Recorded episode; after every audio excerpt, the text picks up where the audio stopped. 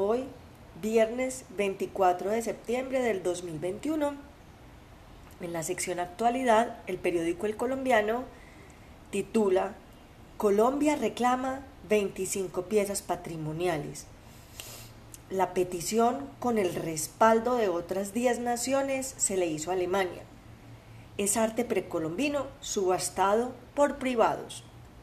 El tema nos compete en el marco del taller de Valoremos el Patrimonio, en el curso corto del SENA Vivamos el Patrimonio. El artículo está escrito por Juan Diego Quiceño Mesa. 25 piezas del patrimonio arqueológico colombiano están previsiblemente hoy en manos de desconocidos, de particulares que pagaron por ellas en una venta que llevó a cabo la casa de subastas alemana Gerhard Hirsch. Pese a la protesta colombiana y de otros 10 países, nada importó. Los euros y dólares corrieron y el patrimonio se ferió. El hallazgo lo informó la Cancillería tras un peritaje que realizó el Instituto Colombiano de Antropología e Historia, ICANH, con base en las fotografías que la subastadora publicó en su web. El Ministerio de Relaciones Exteriores ha enviado instrucciones a la Embajada de Colombia en Alemania con acciones concretas a adelantar ante las autoridades alemanas, que ya están en marcha.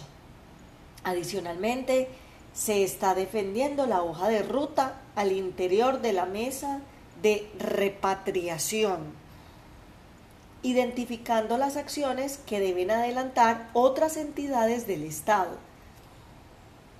en el marco de sus competencias en relación con este caso. Cierro comillas.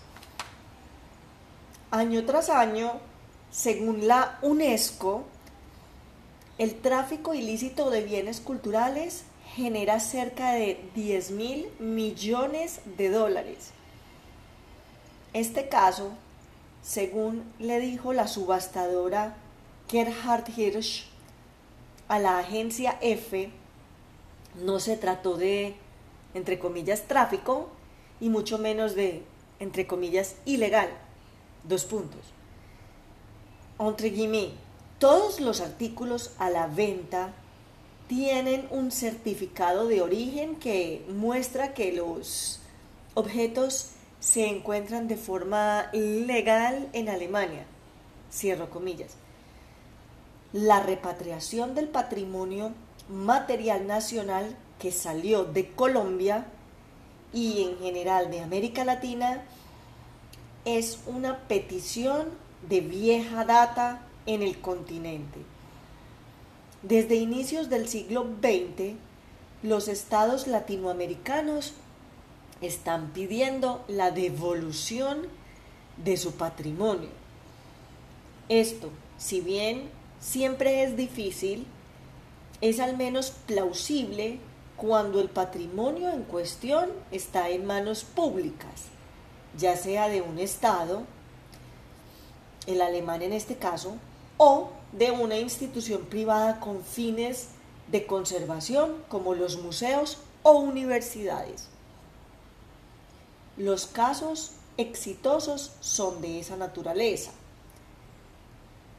Perú logró en el 2011 y en 2019, por ejemplo, que la Universidad Yale de Estados Unidos le regresara más de 45.000 piezas del patrimonio inca, cuando la gestión implica a empresas cuyo propósito es la rentabilidad de la operación. La devolución se dificulta mucho más. Colombia, al parecer, lo intentará. Según la Cancillería, la prioridad extender puentes para propender por la restitución de los bienes del patrimonio arqueológico. Cierro comillas. Y termina, vamos a leer el recuadro de polémica. Otros países se unieron: Colombia, México, Chile, Venezuela, Cuba, Panamá, Costa Rica, Guatemala, Perú, Ecuador, El Salvador, protestaron por la realización de la subasta que en su concepto lesiona gravemente los derechos fundamentales de sus pueblos. El embajador del Perú en Alemania, Elmer Shiala Salcedo, insistió en que muchas de las piezas no han podido ser exportadas legalmente y tampoco con fines comerciales. Cierro comillas. Tenemos una foto y les leo el pie de página.